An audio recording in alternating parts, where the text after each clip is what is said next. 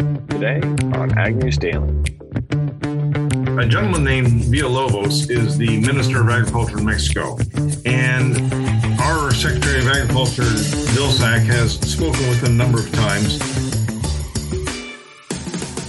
January 11th, Wednesday edition of the Ag News Daily Podcast. Tanner and Delaney back today to share some great news headlines to our listeners. Welcome back, Delaney. Thank you. I was in Indiana yesterday chatting with a couple of groups, uh, crop insurance customer appreciation events, talking about big picture macro outlook for 2023, Tanner. Ooh, that sounds like a mouthful. It was. We talked about interest rates, we talked about inflation, we talked about input costs for 2023. Lots to unpack this year. Yikes. Yeah, I think it's going to be a year that a lot of details are going to have to be measured so that way you know where you're best positioned on your farm. It's uh, kind of nice though that some parts of the US are getting some measurable precipitation. However, we're looking to turn off dry here for a little bit. We talked yesterday about the red flag warnings in much of the southern plains. Well, those are still in place. Delaney winds 25 to 35 miles per hour, some exceeding 55 miles per hour. And now that relative humidity dropped from 15 to 11%. Obviously, that's not going to be good, but still up here, Minnesota, Wisconsin area, still having those winter weather advisories in effect until mid morning tomorrow, expecting wintry mix. So pretty calm again, two days in a row. Yeah, well, it's interesting, Tanner. Just reading some news uh, yesterday looking at La Nina weather patterns, and some analysts are suggesting, or meteorologists are suggesting, that that pattern is actually starting to decline. The main driver of weather across North America for the last two winters, of course, has been La Nina. And we are, by all their accounts, really starting to see that decline. But they're saying we're not going to switch right away into an El Nino weather pattern more than likely they're expecting to see neutral conditions this summer. And so we could just see kind of a quote unquote normal year this year before we see perhaps switching into an El Nino pattern later in the year 2023, if not early 2024. Yeah, that uh, falling into neutral, right? That's what they call that, falling into yeah. neutral. Yes. Well, that definitely will be an interesting growing season for us. Well, you talked about the former Brazilian president Bolsonaro on Monday, I believe. Well, he has found refuge among a host of supporters in Orlando, in a suburb there just outside of Disney World. The controversial leader is now uh, taking and seeking shelter in the United States shortly after President Luiz was sworn into office. He has gotten away from the area to where people have now stormed the building. But in his week since being in the US, he's been spotted Delaney like a regular US citizen, visiting the grocery store, eating Kentucky fried chicken, posing for selfies at the end of his driveway. There's a lot of Brazilian natives that now live in the US stating that their kids didn't want to see Mickey Mouse, they wanted to go see Bolsonaro. So it is quite interesting. He is pictured here in this article outside of what they call his modest Orlando home. He is now here and will continue to face scrutiny, obviously, over what is happening to the Brazilian government. But for now, he is seeking shelter in the United States, in Orlando, outside of Disneyland. So if anybody wants a picture with him, it sounds like he'd just hang out at the end of his driveway, Delaney, and he'd be more than happy to do that, signing autographs for his supporters and he has marked where people are coming from reported or told this reporter here they've come as far as new york city to see me. So it's kind of fun for him and he's enjoying his time in orlando. Does his house actually look modest tanner? In the picture it did look like a, a two story two car garage modest home. Yes it did Okay, interesting. Well, if you ever head to Disney, I guess we've got people heading probably to Disney for Commodity Classic. Maybe they can make a pit stop at his uh, residence. Maybe that'll be one of the Commodity Classic afternoon tours. Oh, that's interesting. I like that idea. well, Tanner, I'm going to take things here to the general economy because that's what I focused a lot of my energy on yesterday, chatting with folks in Indiana. We have on Thursday the latest consumer price index data re- that will be released. And according to Jerome Powell, that's going to be their mark to decide what to do with interest rates moving forward. He said that's going to provide them a better perspective on whether an easing of hawkish monetary policy is justified. And Wall Street, in particular, is paying close attention to this announcement made by Jerome Powell. He also said that his comments could reassure traders or perhaps add to their hike fears, but his initial comments did seem to calm Wall Street down on Monday. And that's going to be really what the market is focused on tomorrow as a general economy is concerned, Tanner. But we also have the WASDE report tomorrow for agricultural traders. We saw USDA cut corn exports estimates by 75 million bushels in December, and it's largely expected by analysts that another reduction may be coming on Thursday's report as corn export commitments are down 47% from this time last year, losing bushels and business mostly to cheaper prices in Brazil. If you look at those FOB price, it is it is significantly cheaper looking at Argentina, Brazil, and Ukraine. But Dow Jones survey of 19 analysts expects USDA to increase its estimates of US ending corn stocks from 1.2 1.57 billion bushels to 1.302 billion bushels. So reduction in ending stocks there is expected. Ethanol is also expected to be actually a little bump for demand reflected in tomorrow's report. So, of course, everyone will be watching to see how that gets released at 11 a.m. Central Time tomorrow. Uh, but demand for soybeans has also been fairly active here for the first couple of months of 20, or first couple of months, I should say, of the marketing year 2022 2023, which started, of course, in September. And they're saying that should limit any increase in USDA's ending stock estimates. So we should expect to see ending stocks to either stay the same, if not maybe get shifted lower just a tad. But the bearish concern for soybeans is that, of course, Brazil is going to produce a record soybean crop, and that could impact some of the international demand that we could see reflected on that report tomorrow, Tanner. Yeah, and just a reminder to our listeners tomorrow's episode will come out later in the day so we can have that latest information to share with you. Delaney, I'm talking sports and farmland. Joe Burrow, Blake Griffin, among other athletes, are investing in farm ground. Patricof Co. is coordinating farm purchases for a group of roughly 25 athletes. They're looking to acquire $5 million worth of farm ground. They've purchased one and are eventually looking for four more to round out their purchase. The big four sports are trying something new, and that's farming, uh, including Kevin Gausman, Anders Lee, around 20 other athletes now after those names are purchasing this ground. The first group, first piece was 104 acre corn and soybean farm in northern Iowa through the special purpose vehicle of that company. Kemba Walker, Khris Middleton, Zach Ertz, Sam Hubbard, also uh, athlete names that will be buying in. They plan to lease this land, land to farmers. They're going to seek their single digit percentage annual return on total investment. And their plan, like I said, is to purchase four more additional farms. So it'll be interesting here. They've even looked into watermelon farms in Oregon, Delaney, which tend obviously to be smaller but offer a higher percent of return as it is a specialty crop. They plan to have a growing portfolio. They like to work with theirs. Mark Patricof the front office sports official and founder of this fund, said that he felt the market is running too hot to avoid. So he's encouraging athletes to get into this space. So Delaney will keep a close eye on this to find out where purchases two through five for the next four of this sports group are going to land. But the first one is 104 acres in northern Iowa. That's certainly an interesting story, Tanner. Yes, it is. I couldn't I couldn't not share it. Those folks are going to have to consider, though, that 2023 is likely going to bring higher input costs. We've seen finally now some budgets coming out from the University of Illinois, Purdue University, Univers- uh, Iowa State University. They've all put forth their expected projections for farmland returns, and things are looking really tight, Tanner. For example, in central Illinois, on highly productive farmland, which is, of course, supposed to get the most bushels per acre, they're expecting to see lower returns.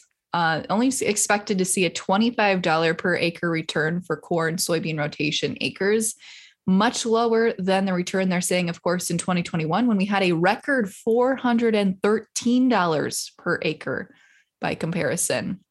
When you look at corn input costs specifically, they're saying corn input costs have jumped 44% since 2020 and soybeans have jumped 38%. So when you think back to 2020, average corn input cost was around $731 per acre.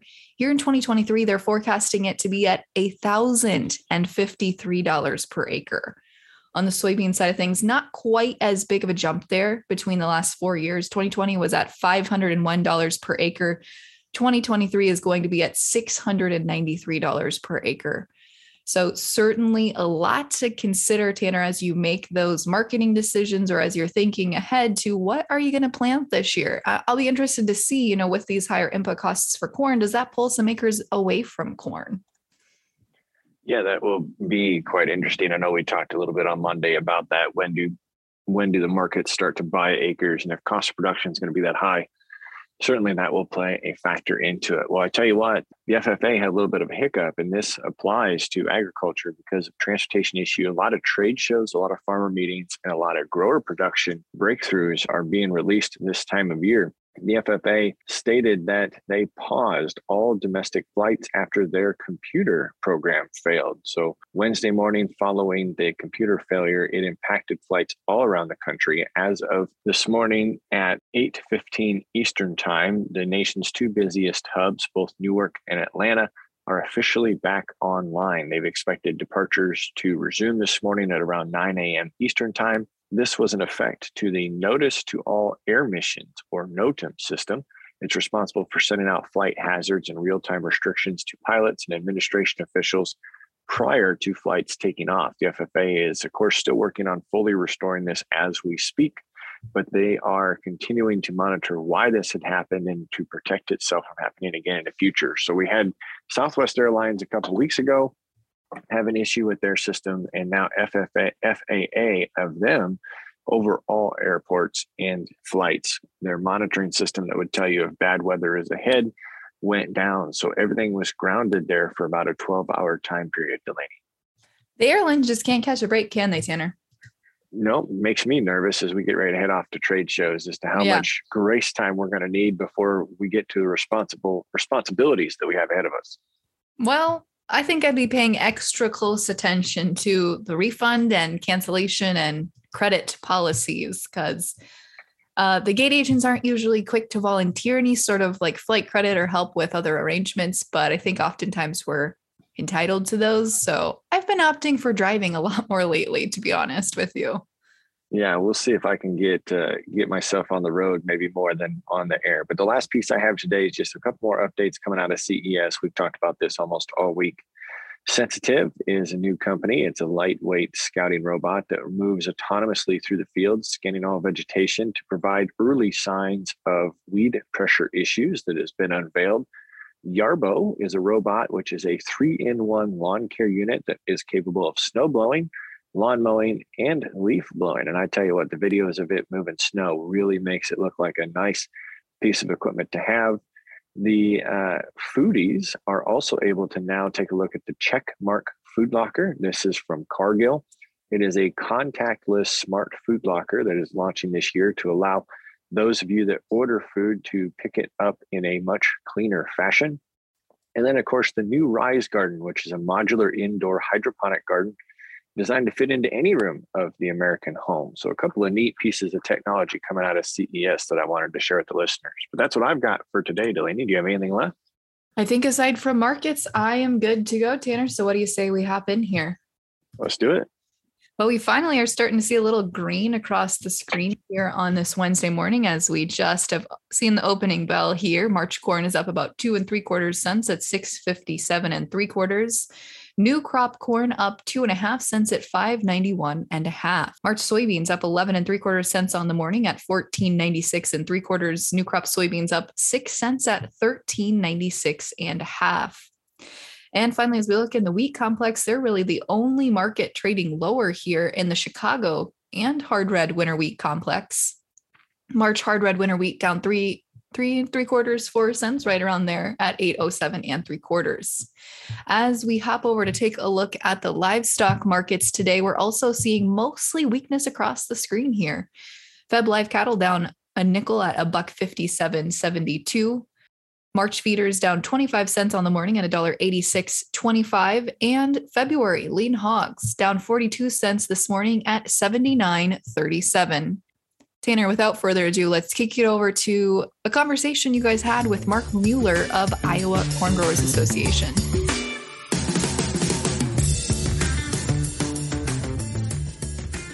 Today, we're getting detailed insight into the Mexico GMO corn trade. Mark Mueller is joining us, who is a part of Iowa Corn as well as the U.S. Trade Grain Council. Mark, could you give us a little detail on your background? Uh, my name is Mark Mueller. I am a farmer in Northeast Iowa in Bremer County, and I am a director from Northeast Iowa for the Iowa Corn Growers Association. And I'm also a director uh, for the U.S. Grains Council in Washington, D.C. Uh, the U.S. Grains Council is entity with offices around the world that handles uh, trade issues, disputes, uh, provides advice for the federal government and private organizations, and also distributes U.S. Uh, Department of Agriculture dollars on programs around the world. Well, Mark, this is a pleasure to have you on the podcast because we've been reporting a lot lately on the trade agreements with Mexico between them and the United States, especially around GMO crops. And we're going to leverage today your connections to the ag industries, especially corn growers and U.S. grain councils, to get a little bit more of an insight on there. Would you be able to give us kind of a, a 5,000 foot view overview as to where we're sitting today? Yes. Mexico is the single biggest customer of corn in all forms for the corn grower from the United States. Uh, once in a while, China pops up in there when they go on a buying spree, but for the most part, Mexico is our best customer, our closest neighbor. Uh, the logistics work out better for dealing with Mexico than just about anybody else. Uh, NAFTA simplified things a lot, and then NAFTA 2.0, which was the USMCA treaty, made things simpler still.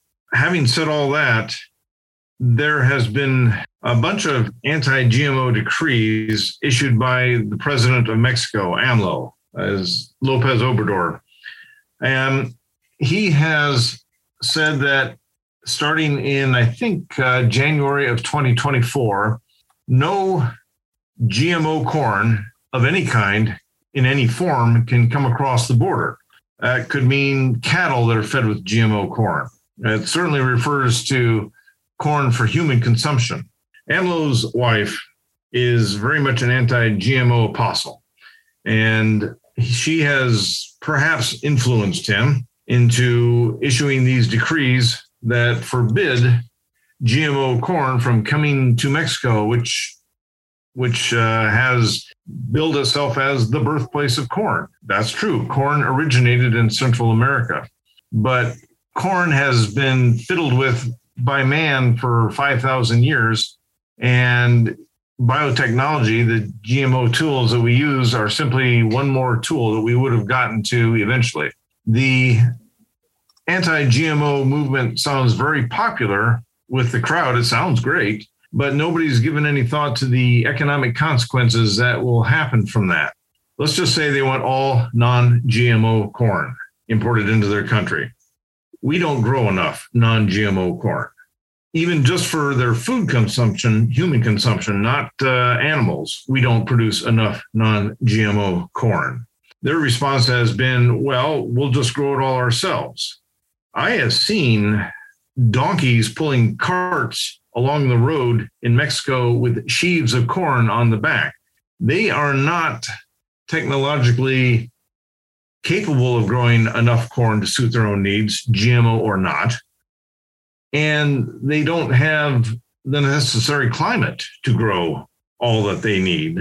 The private sector in Mexico is scared. They, especially those that, um, let's say, food processors, uh, livestock industry, um, they know full well that they can't get enough corn to raise their own meat needs they can't raise enough non-GMO corn to take care of their basic food needs, which would be uh, tortillas. You know, they use tortillas like we use white bread. Uh, there's been a couple of economic studies that show that in the year after such a decree would go into effect, tortilla prices go up 60% in the first year and probably 40 to 50% the years after. There would literally be food lines. And when you have food lines, you have social unrest. These don't seem to be troubling the anti GMO crowd down in Mexico. Uh, for one thing, AMLO won't be in office uh, after the decree goes into place. His term ends a few months after that. But the folks that uh, run food companies, whether it's a meat packing plant or a feedlot or the shippers or um, folks that run the grocery store chains, the food network, they see problems and they have come to both Iowa corn in particular and corn growers across the country and the US government saying, give us arguments to change minds of the people in the government, uh, to point out to them what a train wreck this is going to be. Um, so we've been trying to work behind the scenes. If it became publicly known that uh, we're advocating for GMO crops in general and corn in particular to enter Mexico, there'd be more of a backlash. You know, the American farmers just pushing us around. We don't want to put up with that. So we're trying to maintain a low profile on that. But there is serious worry within the private sector that uh, in Mexico that government officials have not thought this out. I mean, even Europe has approved some GMO events, and Mexico is the only country in the world that has used what they call the precautionary principle. They didn't realize that themselves until uh, the Secretary of Agriculture, Vilsack, went down there and spoke to a number of them. You could say that this is going to be uh, a violation of our USMCA treaty, and it will be, but uh, they haven't violated it yet. So, do you issue somebody a speeding ticket before they've ever sped? That's kind of the dilemma that the government has right now.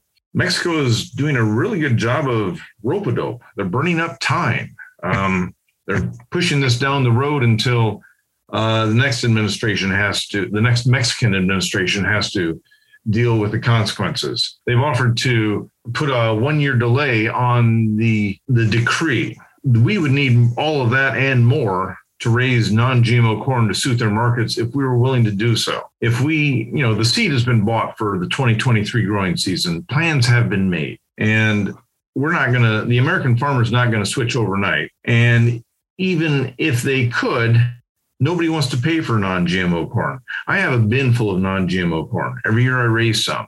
Uh, and yet, yeah, somebody will give me 10 cents a bushel more for my non-GMO corn, but it's going to cost me about a dollar to get it to his location in some other state. We don't have a non-GMO market where the customer is willing to pay what it takes to get that. Mexico is probably going to find out that they're not going to be able to get the non GMO corn they want at any price.